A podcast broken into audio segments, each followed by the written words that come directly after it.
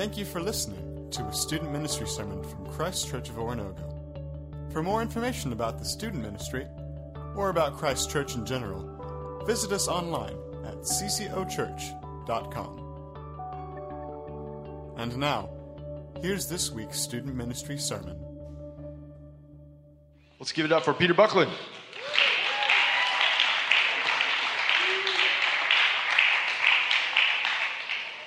Peter, what, I'm just real quick and I'm going to get off stage. What is the highlight, if you can look back, of your high school career? Recess? This is not a canned question, this is completely off guard. What was the highlight of your high school career? Graduation. Freedom. It's true. Um, Dude, I, I was in um, theater. We had, my graduating class was 660 people. And so you had to be really, really good if you wanted to do anything athletic, and that's not me. So um, I was on some really cool stage productions, which were really fun, uh, that I got to act in. And I play cello, which is a big secret, don't tell anybody. And I got to play in um, the pit orchestra underneath stages. And the music and the, the, the uh, productions were really, really fun for me in our big high school. Something I could do. Okay, tonight's a, a pretty big topic being shaped, being molded by our King. How would you encourage students as we're going to the Q&A afterward, not to completely check out of your sermon, but how would you encourage them to be prepared for that time afterward? Um, I think what I would like for you to do is think about something that you would like to be shaped to be. And if you have questions about how to be shaped that way, those would be really great questions. Or any stumbling blocks that you have that you would say, hey, how do I deal with this particular stumbling block while I'm trying to be shaped by Christ? And those would be really practical kinds of things. Okay. We're just going to pray for you real quick. Sweet. Father, may your words uh, be proclaimed. Um, praise you for Peter and his faithfulness to the gospel. I thank you for Jesus who makes him and shapes him into a new creation. Uh, Father, give us words um, or give us ears to hear and hearts that are wide open for your message. It's in Jesus' name we pray. Amen. Amen. Hey, I have a series of PowerPoints that I want you to keep your eyes on also while we go through this. Because one of the things that I think about is that you go to great events like CIY and you come to a great church, and we are constantly trying to inspire you. We're trying to help you to live beyond what you think that you can actually do. And I want to use the word be amazing. Be amazing for the kingdom. That you, by yourself, you in community, you in your family, you in this church, can do some pretty phenomenal kinds of things. You can go to CIY and you can see some of those that are presented to you, but you can have those actually happen in your own life. And you might be like me when I was a teenager. I didn't, I didn't grow up in a distinctly Christian family, and I thought, uh, it's not ever going to happen to me. Uh, I'm not going to be pretty amazing or pretty dynamic, and I have my own issues and problems. And tonight I want to speak to that. I want to speak to you about how you can take steps forward in order to let God work in your life so that something really incredible can happen. And I want to do that by pictures. I want to do that by you talking to each other. And I, I, want to do that by showing you some biblical truths. So, this first big picture is a picture of a city skyline. And it's probably one that you um, can recognize. But before you shout it out, I want you to kind of buddy up with the person next to you. And I just want you to take a few minutes. I want you to identify the skyline. And I want you to come up with something that you think is pretty incredible about that skyline. Go what it is, what's incredible about it.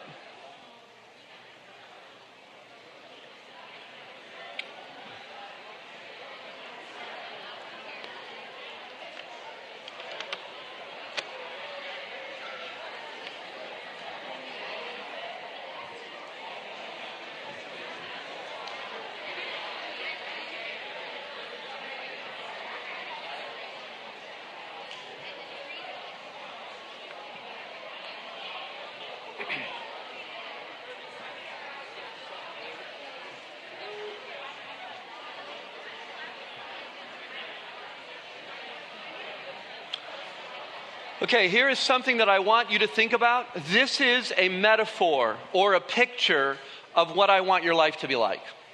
As we go through this, I want you to think of this, and some of these, uh, one of these uh, pictures in itself is going to be repeating itself. On the left hand side, what is the name of that big, tall blue building? The Freedom Tower. It's New York City.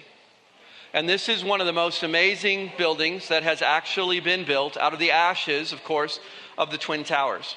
This next slide is entirely different. Somebody shout out what this next slide is dirt. We make fun of dirt. Old is dirt, dumb is dirt. We kind of look at dirt. And uh, just a show of hands, if you could be dirt or you could be um, a wonderful skyscraper that was pretty magnificent and amazing, which one would you tend to choose? Dirt? Raise your hand. Dirt? Yeah, we got a couple dirties. And how many amazing skyscrapers? Yeah, okay. Now here's what I want you to do I want you to buddy up with the person that's next to you, and I want you to talk about the value of dirt. The value of dirt. Why is dirt so important? We had like one person I saw with their hand. Why is dirt important? Figure it out.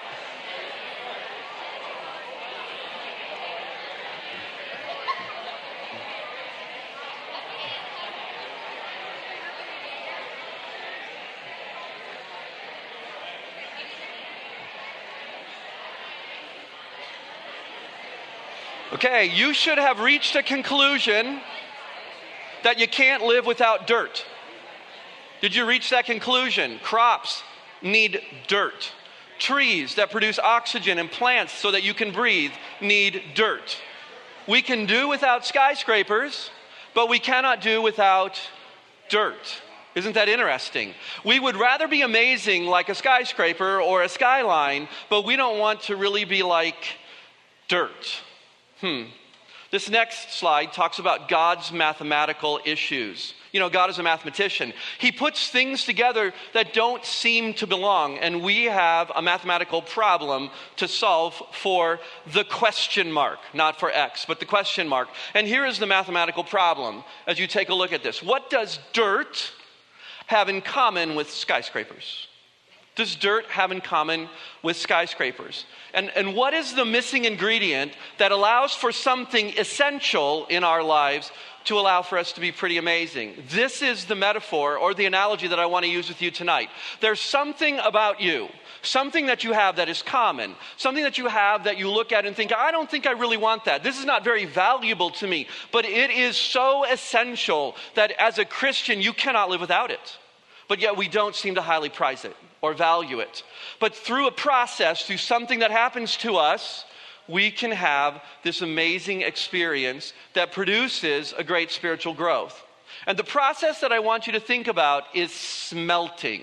This next slide has a picture of iron ore, hot iron ore. And what I want to do is explain this to you so that you can begin to see how all of this works together. Because God is serious about taking something that you have, something that He gave you, putting you through a process that, to be quite frank, is not always that glorious, to create something amazing in you. That sounds like a pretty good deal. We are shaped by our King. We are shaped by the processes of our King. And yet, sometimes we want to take the easy way out. So, this next slide has what dirt represents. Dirt represents the topic for the night humility. Humility. In the next slide, humility comes from the Latin word humus. We often call it hummus. The next time you eat hummus, please don't think you're eating dirt, but it's humus, and it has to do with low or down rather than high and lofty. And for you, what I want you to think about is not so much how we would technically define it, but what it means in your life. Humility means you are not going to draw attention to yourself. Now, no show of hands and no elbows. Do you know somebody who's extremely prideful? Have you ever been really prideful? A prideful person draws attention to himself or herself and says, I'm really pretty amazing myself. Look at all the things that I can do. And in fact, if you don't recognize that I'm pretty amazing, then you're not amazing at all because you're amazing because I'm amazing. And you're amazing because you recognize that I'm amazing. And you can watch people around us reach for that kind of skyscraper experience. And it's not ours to take.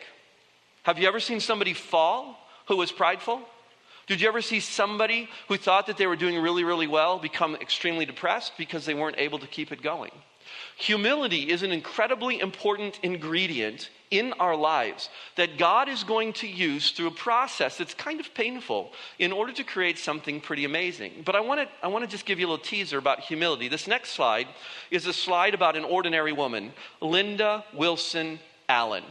And Linda Wilson Allen's story was told in a sermon by John Ortberg um, to us when I was at a convention just recently. Linda is a bus driver. And I want to give you a vision of humility because we look at humility as weakness, not strength. We look at humility as something to stay away from because people make fun of humble people. Because humble people look like this, right? No, no, no, no. Humble people look like skyscrapers. Do you ever see a skyscraper drawing attention to itself? Hey, look at me. I'm the tallest building. Aren't I pretty cool? This is really great. No, a skyscraper stands there and scrapes the sky. And people come up and use that skyscraper. But it's an amazing building. Well, Linda was an amazing person. She was a bus driver. And here's what I want you to think about you create an environment around you. Wherever you go, you leave a smell. You leave an ability. You leave something good or something bad. And Linda decided that her bus, which is pictured, uh, a, a bus like that, is pictured right there, was her little piece of her God given kingdom. She's a kingdom worker. And she decided that that bus would be a taste of heaven. And when people would get on that bus, she would greet them. She would stop, she would get out, and she'd help little old ladies get up on that bus. She would ask people what she could pray about for them. She would ask them how their days were. There were people that would wait for her bus so that they could actually have an opportunity to be with Linda. They let other buses go by. They actually let Linda use their vacation homes. This is San Francisco, rich people. This is a bus driver, for goodness sakes. Bus drivers are low on the totem pole, aren't they? Who here aspires to be a bus driver?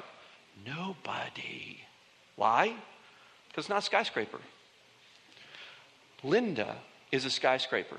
She is so incredibly amazing that she had this big spread done in the San Francisco Post. And it says here that one of the quotes that was given is her mood is set at 2:30 a.m. She got up to do the early bus ride, and it says when she gets down on her knees to pray for 30 minutes, it's clear that her attitude on the jobs flows directly out of her relationship with Christ. You create an environment wherever you go. And when you go out there and you sign up for whatever that work is, what you're saying is that I'm willing to take the kingdom, I'm willing to take a piece of heaven, and I'm willing to manage that so that whoever I am with gets a chance to experience that. If I can just be honest with you about my own relationship with my wife, the primary reason that I married her, other than she was super cute and I love to look at her, is she was kind. Wherever she went, she gave off kindness. And I did not grow up in a kind home. And that was one of my highest goals. I never told anybody I was looking for it. I did not even tell her that I married her because she was kind until years after I married her. That is such an incredibly high value of mine that I evaluate all of my relationships by their kindness quotient. And if you're really kind to me, we can get along, even if we're extremely different. But if you're not kind to me, if you don't create an environment of kindness, if you don't bring the, the kingdom of kindness of Christ to me, you and I will have distance in our relationship. Wherever you go, you create an environment. Jesus created that. Why do you think people were drawn to him? It's because wherever he went, in his humility, in his strength, in his kindness, he drew people to him. You all can do that. You all have the ability to be kind. You all have the ability, if I could dare say it, to be bus drivers. What is a low position? If you redeem it for the kingdom, people will actually raise you up and they will want to be like you. This next slide says that when we pretend to be humble, we have no energy on our own and we have a secret life off on the side but look Christian to everyone else. Now, I just want to take a moment here to tell you that I understand that we have a bunch of hypocrites that come to our church. And my job as a church leader is to try to end hypocrisy. And part of this message tonight is later on to call you to end the hypocrisy of your life. To end pretending, to end pretending that you're all Christian in some way, and actually figure out what are steps that you can take so that you can actually become what you really want to be, even though you're afraid to be it. It's one of my goals. I just want to be honest with you. I want to challenge you to actually think about that because there's nothing more miserable than a miserable hypocrite. There's nobody more guilty than somebody who feels out of place in the kingdom of God because they have two lives. They have the life that they're trying to live that looks so cool and so great, and look at me, I'm so Christian, and the inside life where they recognize that they're not that way. And I want you to bring those two together, and I want to talk to you about that process tonight. So, this next slide talks about the smelting process. Now, molybdenum is a really important iron ore that's found in dirt. Hmm, found in dirt. It is one of the hardest elements on the planet. And it, it has got the sixth highest melting point. So if you were to take this and you wanted to melt it out so that you could use it, you have to heat up your smelting pot to 4,753 degrees Fahrenheit. If you breathe in that air, you will die instantly. You'll be cooked from the inside out.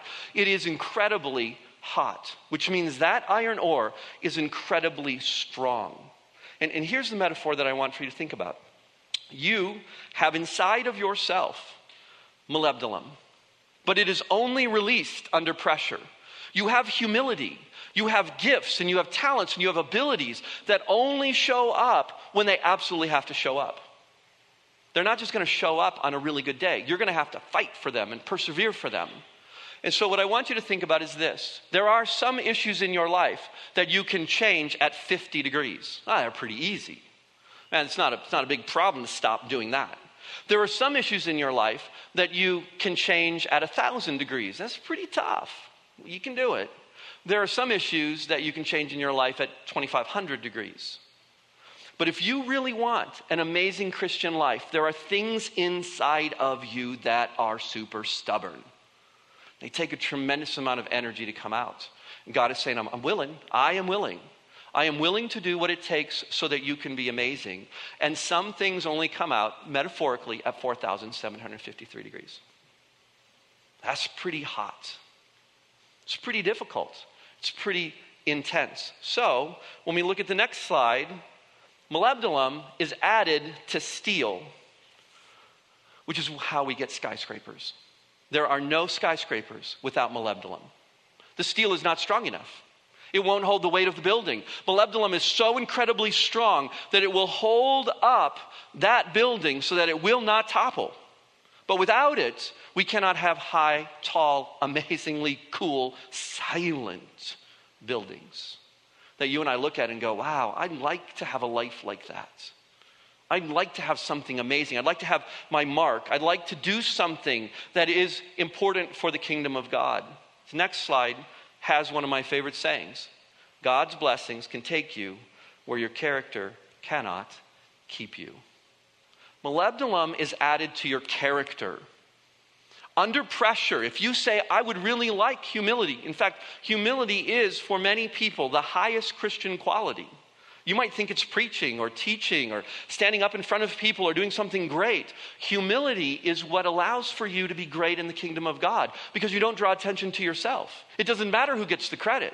What matters is, is that the job gets done. And what happens is you get elevated when you are humble, and then it doesn't really matter if you're elevated or not. I don't think it matters to the Freedom Tower if it's a tower or not. Why should it matter to you if you're a tower or not?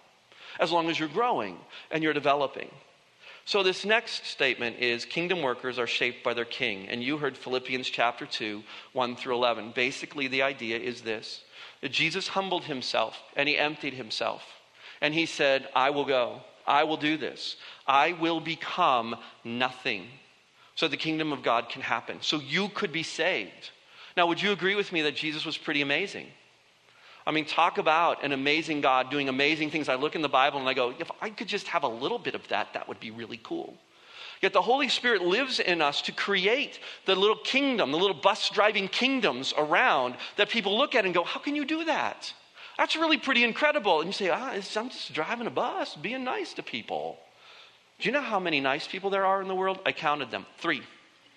Have you seen our culture lately? We are not nice. We are mean in our culture. Imagine being countercultural by just being kind or not drawing attention to yourself or doing the things that need to be done. Philippians 5 8 has this really kind of scary passage, and I, I liked it for tonight. It says that he, Jesus, learned obedience by the things that he suffered. I looked into this because this is a weird scripture. Did Jesus need to learn anything? And why did he learn, need to learn obedience? And so, taking a look at this, this is the best that I can give to you is that Jesus picked suffering so that he could redeem us. Is that he knew that he had to suffer. And there's this little phrase in the Greek that is just kind of a little colloquial phrase that they would use a lot in regular Greek. And it didn't really mean learning as though you don't know anything, it means that you experienced it and it became a part of your story. So Jesus willingly suffered and, and the suffering became a part of his story. He let the molybdenum come out on the cross. And when sin was vanquished and Satan was defeated and your salvation was bought, the tower was built. The great tower of Christianity was built because of that. So, take up your cross and follow me, is what Jesus said. You determine that you want to do the same thing. You want to grow and you want to develop. So, I have don't give up the beginning is always the hardest. And I want to call you to the beginning and end this sermon by using this head that is up here. I'm a counselor, pastoral counselor, and I get to work with people a lot. And one of the most amazing things that I have learned about us as people is that if you have post traumatic stress disorder, that is, if you are a vet, for example, is where we found it, and you don't talk to anybody about what's going on on the inside, the right side of your brain, you know, you have a right side and a left side, and they're connected by a little superhighway of neurons. And that right side just keeps going and going and going and going and going, and it doesn't stop. And you may read about how somebody thinks, oh my, the enemy is coming. I need to go get my gun and I need to protect my family. I need to protect my country. And every once in a while you'll read about a vet who thinks that he, generally a male, is still in combat. And as a result, they'll take pot shots at cars or something that's coming along. What happens is, is the trauma stays stuck in their right side because we're not designed to hold it in. And part of treatment is to just get them to talk about what they don't want to talk about. Oh my, here we go. Fasten your seatbelts. If you want to be amazing, if you want to be a good kingdom worker, you have to talk about what you don't want to talk about. You have to say, something is going on inside of me, or I have questions about something, and I need to open up and talk to somebody about that. You need to talk to an adult not another person your own age, because the people your own age are just as ignorant as you are about all kinds of things. They're not quite done being cooked to be amazing yet. But there are lots of adults around here that you can talk to to say, hey, I have a question. Here's what I want you to know. The more that you stop and you hold in what it is that you're thinking about, the worse it becomes. Because the pressure builds up and it comes out in anger or it comes out in bad behavior. And we have a fancy Christian word for that called confession. I want to set that off on the side because that sounds really scary. I want to call you to something more scary. I want to call you to just being honest about what's happening to you. If you really want to change and you really want to have that experience, like that kingdom worker at the bus, and you want to have the kind of a life that people will just notice and say, it seems like you're really together. Or it seems like, thank you so much for helping me. It seems like you really care. You have to get rid of the crap that's inside of you. You have to which means that you have to talk about it. Here's what I am calling you to. Not only am I calling you to go out there and pick something to do, but I'm calling you to be brave enough to talk about your own story. Wherever it might lead, wherever it might go, because in the end, God wants to make you a skyscraper. In the end, He wants to draw attention to you. This is what is called a trophy of grace. You can't do this on your own. And God will point you out and say, Go to that person. Go to that tower. That's a great tower. I'm calling you to be brave enough to tell your story that you're holding on the inside. Let's pray. God, give us the courage that we need be people who will let you change us, who, we, who will allow for you to put us in the vat and bring out the very best. In Jesus' name, amen. Thank you for listening. to a student ministry sermon from Christ Church of Oronogo. For more information about the student ministry or about Christ Church in general, visit us online at ccochurch.com.